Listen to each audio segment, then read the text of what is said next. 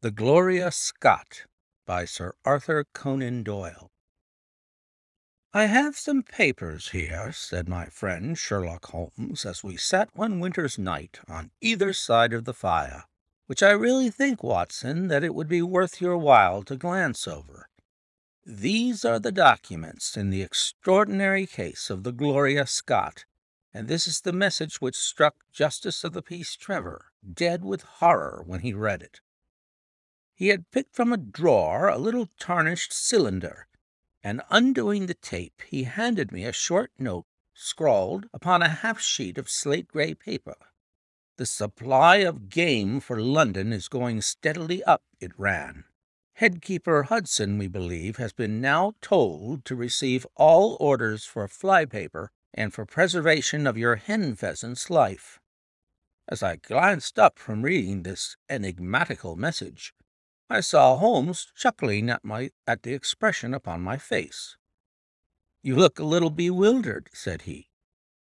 I cannot see how such a message as this could inspire horror. It seems to me to be rather grotesque than otherwise. Very likely. Yet the fact remains that the reader, who was a fine, robust old man, was knocked clean down by it as if it had been the butt end of a pistol. You arouse my curiosity, said I. But why did you say just now that there were very particular reasons why I should study this case? Because it was the first in which I was ever engaged. I had often endeavored to elicit from my companion what had first turned his mind in the direction of criminal research, but had never caught him before in a communicative humor. Now he sat oh. forward in his armchair and spread out the documents upon his knees. Then he lit his pipe and sat for some time smoking and turning them over. You never heard me talk of Victor Trevor? he asked. He was the only friend I made during the two years I was at college. I was never a very sociable fellow, Watson, always rather fond of moping in my rooms and working out my own little methods of thought so that I never mixed much with the men of my year. Bar fencing and boxing, I had few athletic tastes, and then my line of study was quite distinct from that of the other fellows, so that we had no points of contact at all. Trevor was the only man I knew, and that only through the accident of his bull terrier freezing on to my ankle one morning as I went down to chapel. It was a prosaic way of forming a friendship, but it was effective. I was laid by the heels for ten days, but Trevor used to come in to inquire after me. At first it was only a minute's chat, but soon his visits lengthened, and before the end of the term we were close friends. He was a hearty, full-blooded fellow, full of spirits and energy, the very opposite to me in most respects.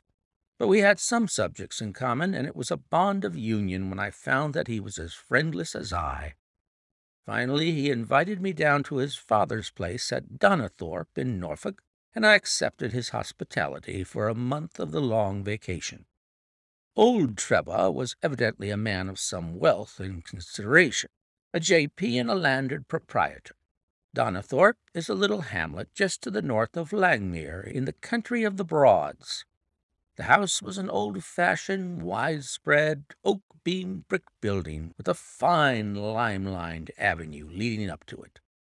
There was excellent wild duck shooting in the fens, remarkably good fishing, a small but select library, taken over, as I understood, from a former occupant and a tolerable cook, so that he would be a fastidious man who could not put in a pleasant month there.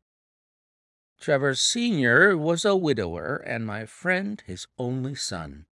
There had been a daughter, I heard, but she had died of diphtheria while on a visit to Birmingham. The father interested me extremely.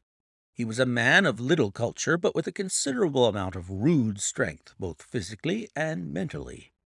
He knew hardly any books, but he had travelled far and had seen much of the world, and had remembered all that he had learned. In person he was a thick-set, burly man with a shock of grizzled hair, a brown, weather-beaten face, and blue eyes which were keen to the verge of fierceness. Yet he had a reputation for kindness and charity on the countryside, and was noted for the leniency of his sentences from the bench. One evening, shortly after my arrival, we were sitting over a glass of port after dinner when young Trevor began to talk about those habits of observation and inference which I had already formed into a system, although I had not yet appreciated the part which they were to play in my life. The old man evidently thought that his son was exaggerating in his description of one or two trivial feats which I had performed. Come now, Mr. Holmes, said he, laughing good-humoredly. I'm an excellent subject if you can deduce anything from me. I fear there is not very much, I answered. I might suggest that you have gone about in fear of some personal attack within the last twelve months. The laugh faded from his lips, and he stared at me in great surprise. Well, that's true enough, said he. You know, Victor, turning to his son, when we broke up that poaching gang, they swore to knife us, and Sir Edward Holly has actually been attacked. I've always been on my guard since then, though I have no idea how you know it. You have a very handsome stick, I answered. By the inscription I observed that you had not had it more than a year, but you have taken some pains to bore the head of it and pour melted lead into the hole so as to make it a formidable weapon. I argued that you would not take such precautions unless you had some danger to fear. Anything else? he asked, smiling. You have boxed a good deal in your youth. Right again. How did you know it? Is my nose knocked a little out of the straight? No, said I. It is your ears. They have the peculiar flattening and thickening which mocks the boxing man. Anything else? You have done a good deal of digging by your callosities. Made all my money at the gold fields. You have been in New Zealand. Right again. You have visited Japan. Quite true. And you have been most intimately associated with someone whose initials were J.A., and whom you afterwards were eager to entirely forget. Mr. Trevor stood slowly up fixed his large blue eyes upon me with a strange wild stare, and then pitched forward, with his face among the nutshells which strewed the cloth, in a dead faint. You can imagine, Watson, how shocked both his son and I were. His attack did not last long, however, for when we undid his collar and sprinkled the water from one of the finger glasses over his face, he gave a gasp or two and sat up. Ah, boys, said he, forcing a smile. I hope I haven't frightened you. Strong as I look, there is a weak place in my heart, and it does not take much to knock me over. I don't know how you manage this, Mr. Holmes, but it seems to me that all the detectives of fact and of fancy would be children in your hands. That's your line of life, sir, and you may take the word of a man who has seen something of the world. And that recommendation, with the exaggerated estimate of my ability with which he prefaced it, was, if you will believe me, Watson, the very first thing which ever made me feel that a profession might be made out of what had, up to that time, been the merest hobby. At the moment, however, I was too much concerned at the sudden illness of my host to think of anything else. I hope that I have said nothing to pain you, said I. Well, you certainly touched upon rather a tender point. Might I ask you how you know and how much you know? He spoke now in a half-jesting fashion, but a look of terror still lurked at the back of his eyes. It is simplicity itself, said I. When you bared your arm to draw that fish into the boat, I saw that J.A. had been tattooed in the bend of the elbow. The letters were still legible, but it was perfectly clear from their blurred appearance, and from the staining of the skin round them, that efforts had been made to obliterate them. It was obvious, then, that those initials had once been very familiar to you, and that you had afterwards wished to forget them. What an eye you have! he cried with a sigh of relief. It is just as you say. But we won't talk of it. Of all ghosts, the ghosts of our old lovers are the worst. Come into the billiard room and have a quiet cigar. From that day, amid all this cordiality, there was always a touch of suspicion in Mr. Trevor's manners towards me. Even his son remarked it. You've given the governor such a turn, said he, that he'll never be sure again of what you know and what you don't. He did not mean to show it, I am sure, but it was so strongly in his mind that it peeped out of every action. At last I became so convinced that I was causing him uneasiness that I drew my visit to a close. On the very day, however, before I left, an incident occurred which proved in the sequel to be of importance. We were sitting out upon the lawn on garden chairs, the three of us, basking in the sun and admiring the view across the Broads, when a maid came out to say that there was a man at the door who wanted to see Mr. Trevor. What is his name? asked my host. He would not give any. What does he want, then? He says that you know him and that he only wants a moment's conversation. Show him round here. An instant afterwards there appeared a little wizen fellow with a cringing manner and a shambling style of walking. He wore an open jacket with a splotch of tar on the sleeve, a red and black checked shirt, dungaree trousers, and heavy boots badly worn. His face was thin and brown and crafty, with a perpetual smile upon it, which showed an irregular line of yellow teeth, and his crinkled hands were half closed in a way that is distinctive of sailors. As he came slouching across the lawn, I heard Mr. Trevor make a sort of hiccuping noise in his throat, and jumping out of his chair, he ran into the house. He was back in a moment, and I smelt a strong reek of brandy as he passed me. Well, my man, said he, what can I do for you? The sailor stood looking at him with puckered eyes, and with the same loose-lipped smile upon his face. You don't know me? he asked. Why, dear me, it is surely Hudson, said Mr. Trevor in a tone of surprise. Hudson it is, sir, said the seaman. Why, it's thirty years and more since I saw you last.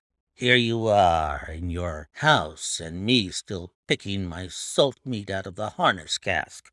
Tut, you will find that I have not forgotten old times, cried Mr. Trevor, and walking towards the sailor, he said something in a low voice. Go into the kitchen, he continued out loud, and you will get food and drink. I have no doubt that I shall find you a situation. Thank you, sir, said the seaman, touching his forelock. I'm just off a two-yearer in an eight-knot tramp, short-handed at that, and I want a rest. I thought I'd get it either with Mr. Beddoes or with you. Ah, cried Trevor, you know where Mr. Beddoes is? Bless you, sir, I know where all my old friends are, said the fellow with a sinister smile, and he slouched off after the maid to the kitchen. Mr. Trevor mumbled something to us about having been shipmate with the man when he was going back to the diggings, and then, leaving us on the lawn, he went indoors. An hour later, when we entered the house, we found him stretched dead drunk upon the dining-room sofa. The whole incident left a most ugly impression upon my mind, and I was not sorry next day to leave Donnithorpe behind me, for I felt that my presence must be a source of embarrassment to my friend. All this occurred during the first month of the long vacation. I went up to my London rooms, where I spent seven weeks working out a few experiments in organic chemistry. One day, however, when the autumn was far advanced and the vacation drawing to a close, I received a telegram from my friend imploring me to return to Donnithorpe and saying that he was in great need of my advice and assistance. Of course, I dropped everything and set out for the north once more. He met me with the dog cart at the station, and I saw at a glance that the last two months had been very trying ones for him. He had grown thin and careworn, and had lost the loud, cheery manner for which he had been remarkable.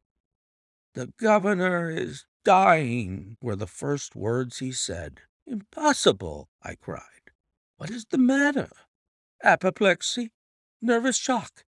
He's been on the verge all day. I doubt if we shall find him alive. I was, as you may think, Watson, horrified at this unexpected news. What has caused it? I asked. Ah, uh, that is the point. Jump in and we can talk it over while we drive. You remember that fellow who came upon the evening before you left us? Perfectly. Do you know who it was that we let into the house that day? I have no idea. It was the devil, Holmes, he cried. I stared at him in astonishment. Yes, it was the devil himself. We have not had a peaceful hour since, not one. The governor has never held up his head from that evening, and now the life has been crushed out of him and his heart broken. All through this accursed Hudson. What power had he then? Ah, that is what I would give so much to know. The kindly, charitable, good old governor how could he have fallen into the clutches of such a ruffian? But I am so glad that you have come, Holmes. I trust very much to your judgment and discretion, and I know that you will advise me for the best. We were dashing along the smooth white country road, with the long stretch of the Broads in front of us glimmering in the red light of the setting sun. From a grove upon our left I could already see the high chimneys and the flagstaff which marked the squire's dwelling. My father made the fellow gardener, said my companion, and then, as that did not satisfy him, he was promoted to be butler. The house seemed to be at his mercy, and he wandered about and did what he chose in it. The maids complained of his drunken habits and his vile language. The dad raised their wages all round to recompense them for the annoyance. The fellow would take the boat and my father's best gun and treat himself to little shooting trips. And all this with such a sneering, leering, insolent face that I would have knocked him down twenty times over if he had been a man of my own age. I tell you, Holmes, I have had to keep a tight hold upon myself all this time, and now I am asking myself whether, if I had let myself go a little more, I might not have been a wiser man. Well, matters went from bad to worse with us, and this animal, Hudson, became more and more intrusive, until at last, on making some insolent reply to my father in my presence one day, I took him by the shoulders and turned him out of the room. He slunk away with a livid face and two venomous eyes, which uttered more threats than his tongue could do. I don't know what passed between the poor dad and him after that, but the dad came to me next day and asked me whether I would mind apologizing to Hudson. I refused, as you can imagine, and asked my father how he could allow such a wretch to take such liberties with himself and his household. Ah, my boy, said he, it is all very well to talk, but you don't know how I am placed. But you shall know, Victor, I'll see that you shall know, come what may. You wouldn't believe harm of your poor old father, would you, lad? He was very much moved, and shut himself up in the study all day, where I could see through the window that he was writing busily. That evening there came what seemed to me to be a grand release, for Hudson told us that he was going to leave us. He walked into the dining room as we sat after dinner and announced his intention in the thick voice of a half drunken man. I've had enough of Norfolk, said he. I'll run down to Mr. Beddoes in Hampshire. He'll be as glad to see me as you were, I dare say. You're not going away in an unkind spirit, Hudson, I hope, said my father with a tameness which made my blood boil. I've not had my apology, said he sulkily, glancing in my direction. Victor, you will acknowledge that you have used this worthy fellow rather roughly, said the dad, turning to me. On the contrary, I think that we have both shown extraordinary patience towards him, I answered. Oh, you do, do you? he snarls. Very good, mate. We'll see about that. He slouched out of the room and half an hour afterwards left the house, leaving my father in a state of pitiable nervousness. Night after night I heard him pacing his room, and it was just as he was recovering his confidence that the blow did at last fall. And how? I asked eagerly. In a most extraordinary fashion. A letter arrived for my father yesterday evening, bearing the Fordingbridge postmark. My father read it, clapped both his hands to his head, and began running round the room in little circles, like a man who has been driven out of his senses. When I at last drew him down on the sofa, his mouth and eyelids were all puckered on one side, and I saw that he had a stroke. Dr. Fordham came over at once. We put him to bed, but the paralysis has spread. He has shown no sign of returning consciousness, and I think that we shall hardly find him alive. You horrify me, Trevor, I cried. What then could have been in this letter to cause so dreadful a result? Nothing. There lies the inexplicable part of it.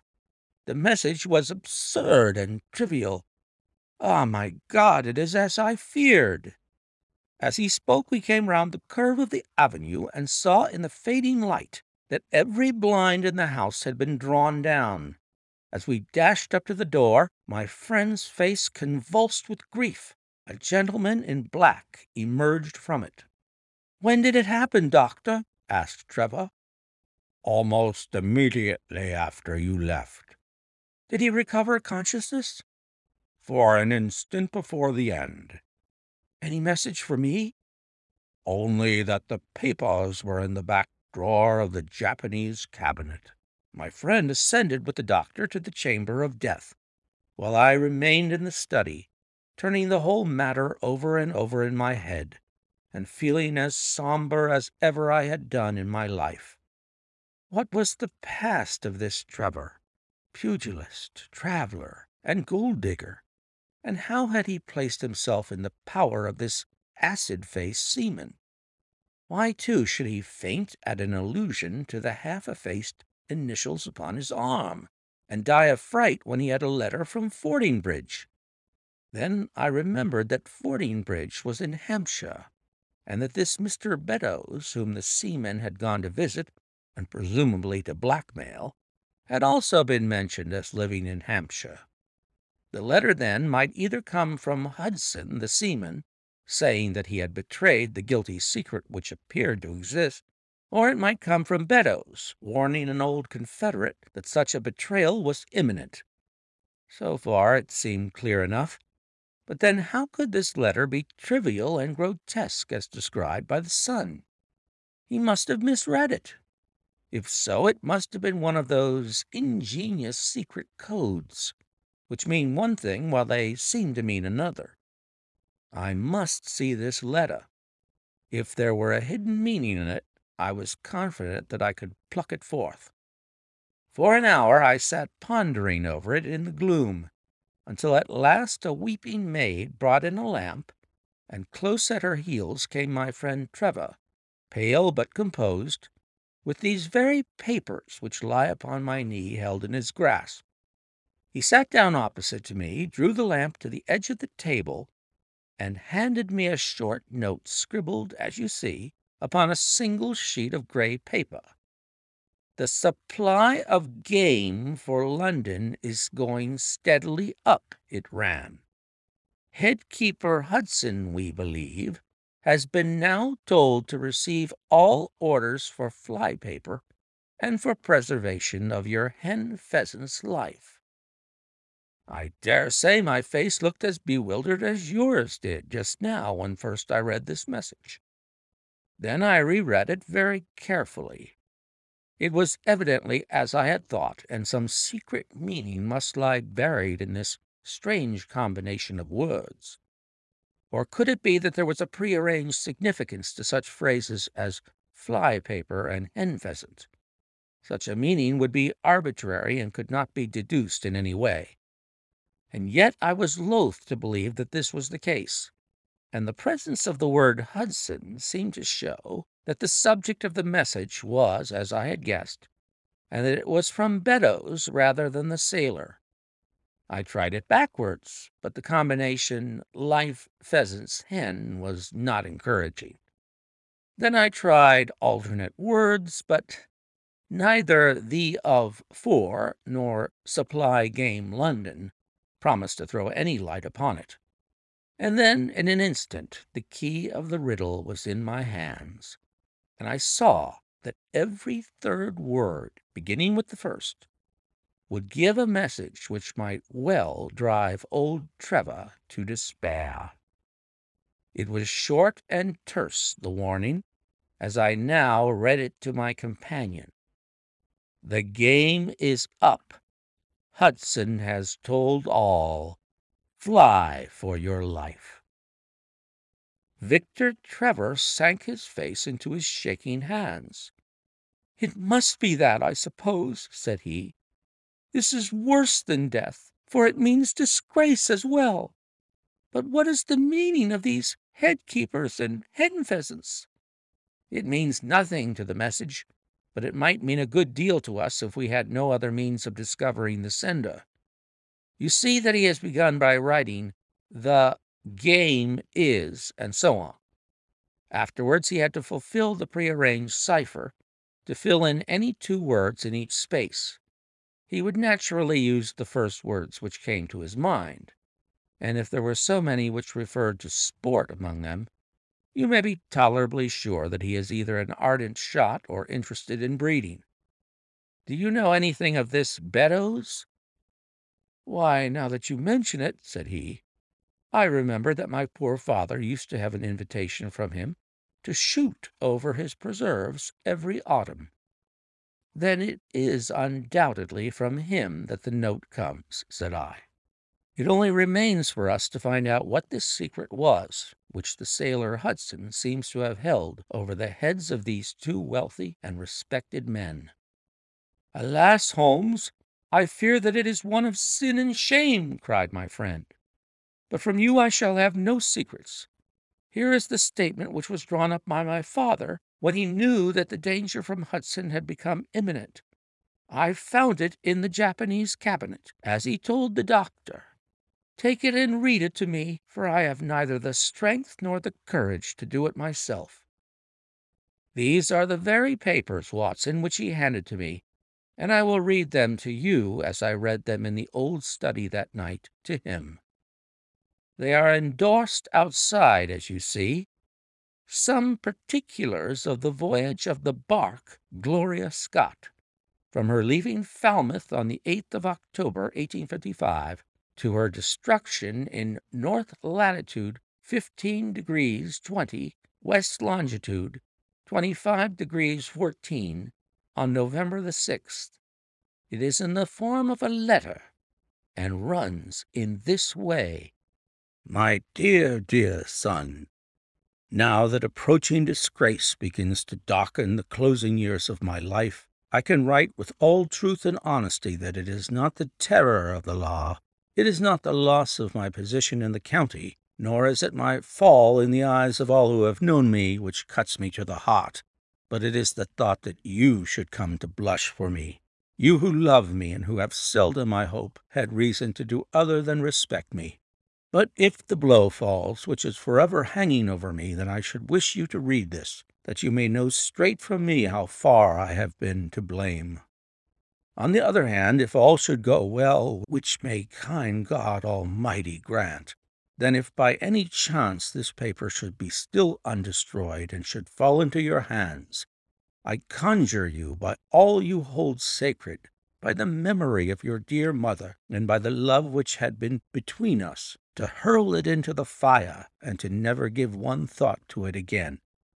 If then your eye goes on to read this line, I know that I shall already have been exposed, and dragged from my home, or as is more likely, for you know that my heart is weak, by lying with my tongue sealed for ever in death. In either case, the time for suppression is past, and every word which I tell you is the naked truth, and this I swear as I hope for mercy. My name, dear lad, is not Trevor. I was James Armitage in my younger days, and you can understand now the shock that it was to me a few weeks ago when your college friend addressed me in words which seemed to imply that he had surmised my secret. As Armitage it was that I entered a London banking house, and as Armitage I was convicted of breaking my country's laws and was sentenced to transportation. Do not think very harshly of me, laddie. It was a debt of honor, so called, which I had to pay, and I used money which was not my own to do it, in the certainty that I could replace it before there could be any possibility of its being missed.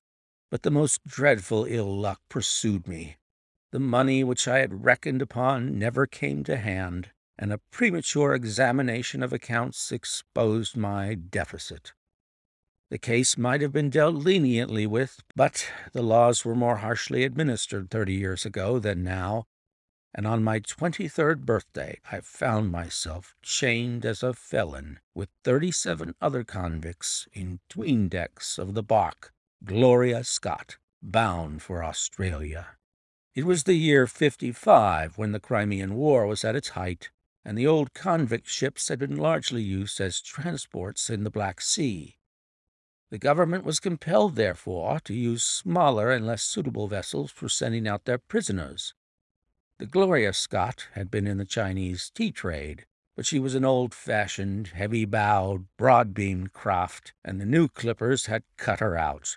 She was a 500-ton boat, and besides her 38 jailbirds, she carried 26 of a crew, 18 soldiers, a captain, three mates, a doctor, a chaplain, and four warders. Nearly a hundred souls were in her, all told, when we set sail from Falmouth.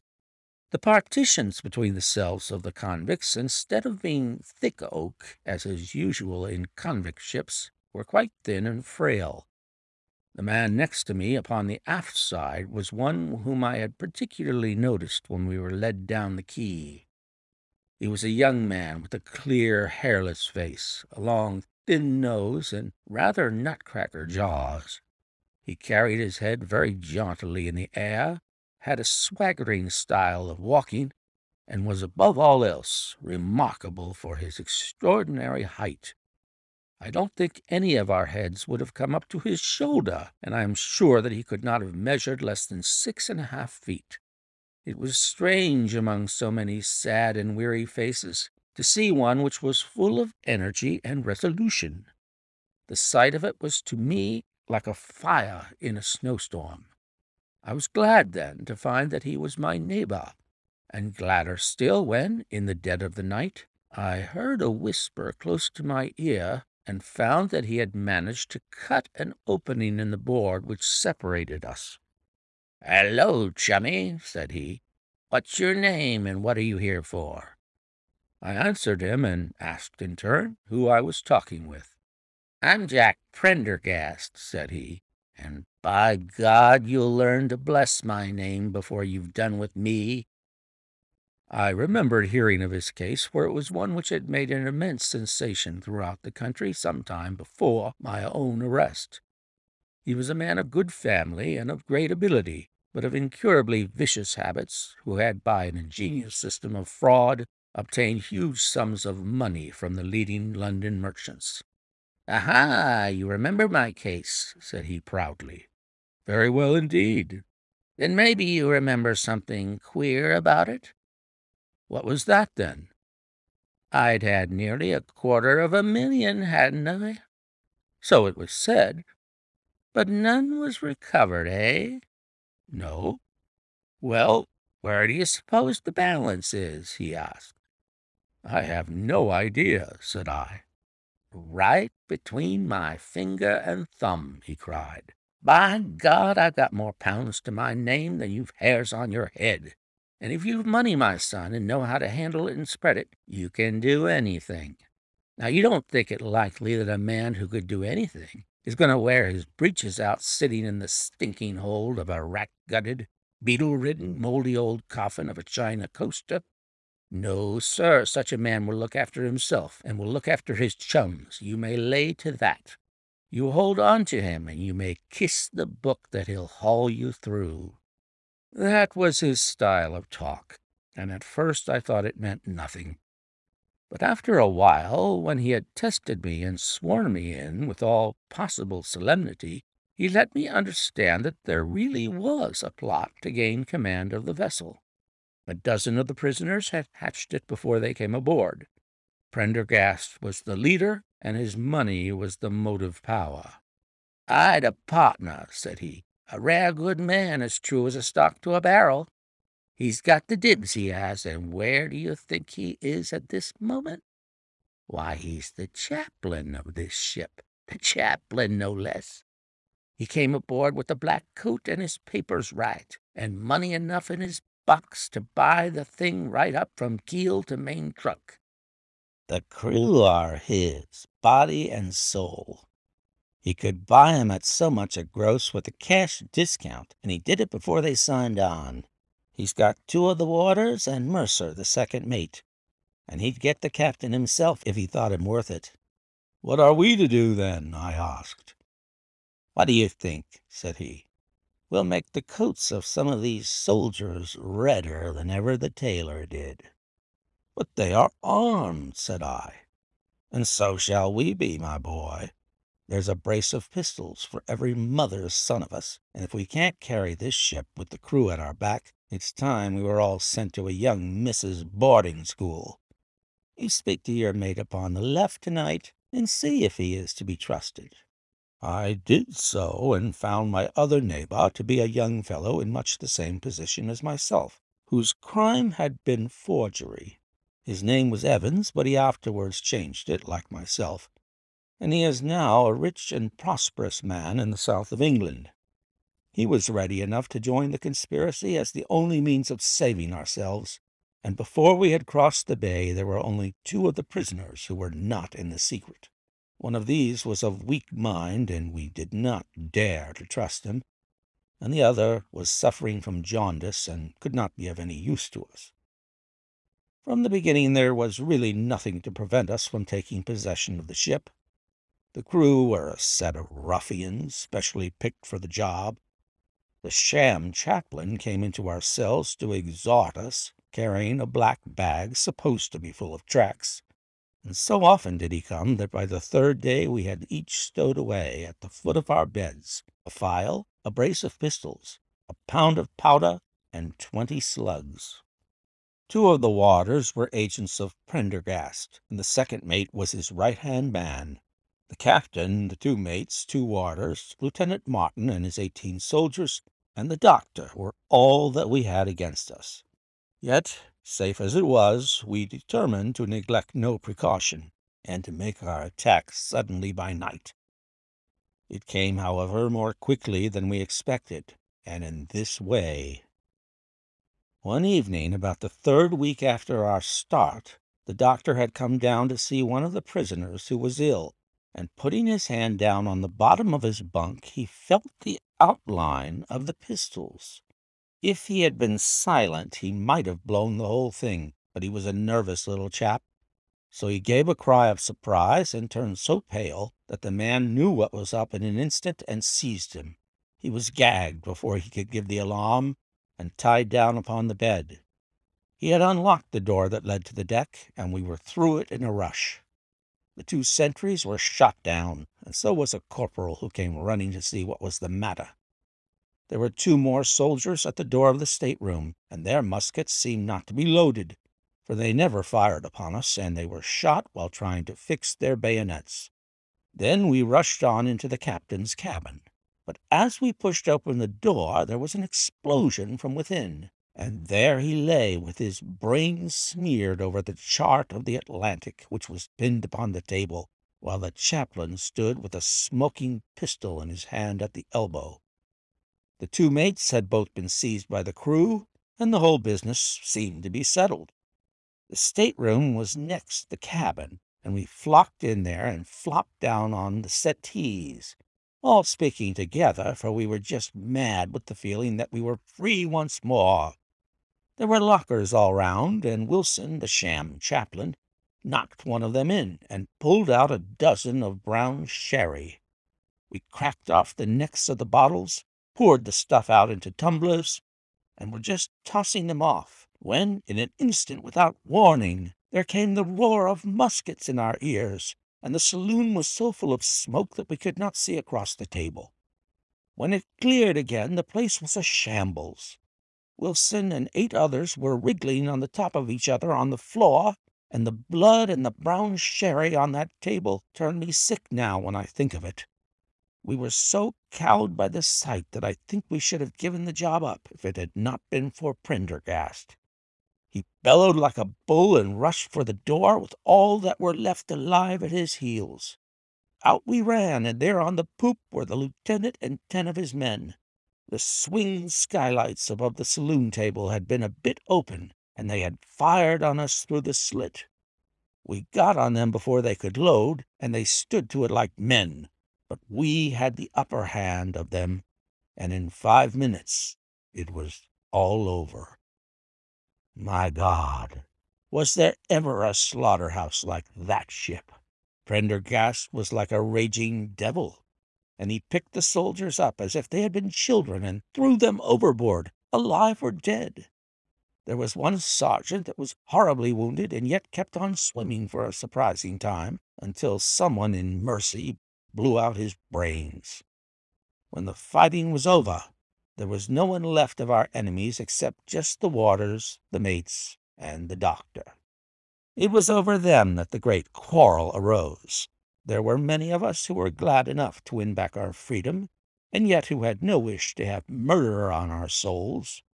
It was one thing to knock the soldiers over with their muskets in their hands, and it was another to stand by while men were being killed in cold blood. Eight of us, five convicts and three sailors, said that we would not see it done.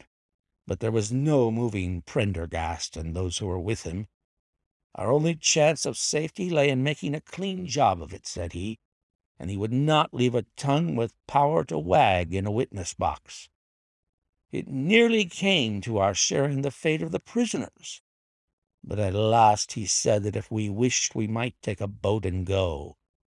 We jumped at the offer, for we were already sick of these bloodthirsty doings, and we saw that there would be worse before it was done. We were given a suit of sailors' togs each, a barrel of water, two casks, one of junk and one of biscuits, and a compass. Prendergast threw us over a chart, told us that we were shipwrecked mariners whose ship had foundered in latitude 15 degrees north and longitude 25 degrees west and then cut the painter and let us go. And now I come to the most surprising part of my story, my dear son. The seamen had hauled the foreyard back during the rising, but now as we left them they brought it square again, and as there was a light wind from the north and east, the bark began to draw slowly away from us. Our boat lay rising and falling upon the long, smooth rollers, and Evans and I, who were the most educated of the party, were sitting in the sheets working out our position and planning what coast we should make for. It was a nice question, for the Cape de Verds were about five hundred miles to the north of us, and the African coast about seven hundred to the east. On the whole, uh, as the wind was coming round to the north, we thought that Sierra Leone might be best, and turned our head in that direction, the bark being at that time nearly hull down on our starboard quarter. Suddenly, as we looked at her, we saw a dense black cloud of smoke shoot up from her, which hung like a monstrous tree upon the skyline. A few seconds later, a roar like thunder burst upon our ears, and as the smoke thinned away, there was no sign left of the Gloria Scott. In an instant we swept the boat's head round again and pulled with all our strength for the place where the haze, still trailing over the water, marked the scene of this catastrophe. It was a long hour before we reached it, and at first we feared that we had come too late to save anyone. A splintered boat and a number of crates and fragments of spars, rising and falling on the waves, showed us where the vessel had foundered.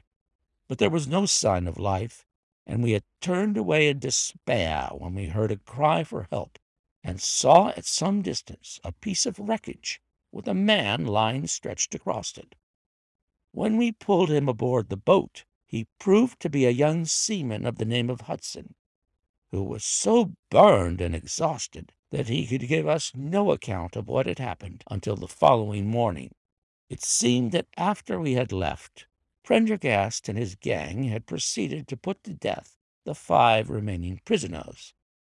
The two warders had been shot and thrown overboard, and so also had the third mate. Prendergast then descended into the tween decks, and with his own hands cut the throat of the unfortunate surgeon.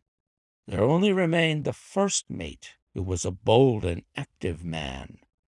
When he saw the convict approaching him with the bloody knife in his hand, he kicked off his bonds, which he had somehow contrived to loosen, and rushing down the deck he plunged into the afterhold.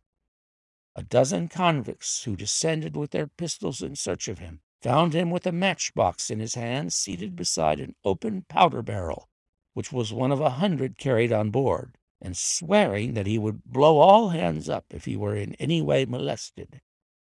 An instant later the explosion occurred, though Hudson thought it was caused by the misdirected bullet of one of the convicts rather than the mate's match. Be the cause what it may, it was the end of the Gloria Scott and of the rabble who held command of her. Such, in a few words, my dear boy, is the history of this terrible business in which I was involved. Next day we were picked up by the brig Hotspur, bound for Australia, whose captain found no difficulty in believing that we were the survivors of a passenger ship which had foundered. The transport ship Gloria Scott was set down by the Admiralty as being lost at sea, and no word has ever leaked out as to her true fate. After an excellent voyage, the Hotspur landed us at Sydney, where Evans and I changed our names and made our way to the diggings, where, among the crowds who were gathered from all nations, we had no difficulty in losing our former identities. The rest I need not relate. We prospered, we traveled, we came back as rich colonials to England, and we bought country estates. For more than twenty years we have led peaceful and useful lives, and we hoped that our past was forever buried. Imagine, then, my feelings when, in the seaman who came to us, I recognized instantly the man who had been picked off the wreck. He had tracked us down somehow and had set himself to live upon our fears.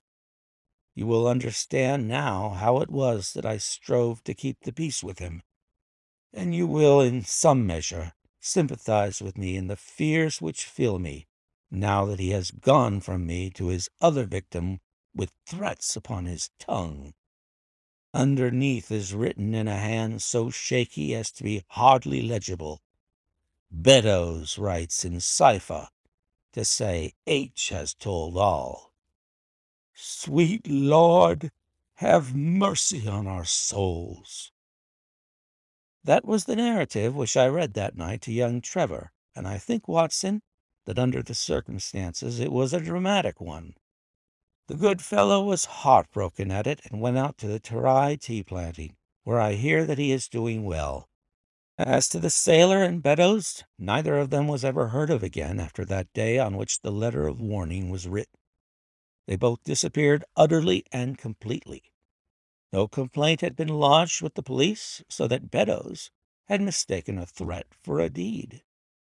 Hudson had been seen lurking about, and it was believed by the police that he had done away with Beddoes and had fled. For myself, I believe that the truth was exactly the opposite.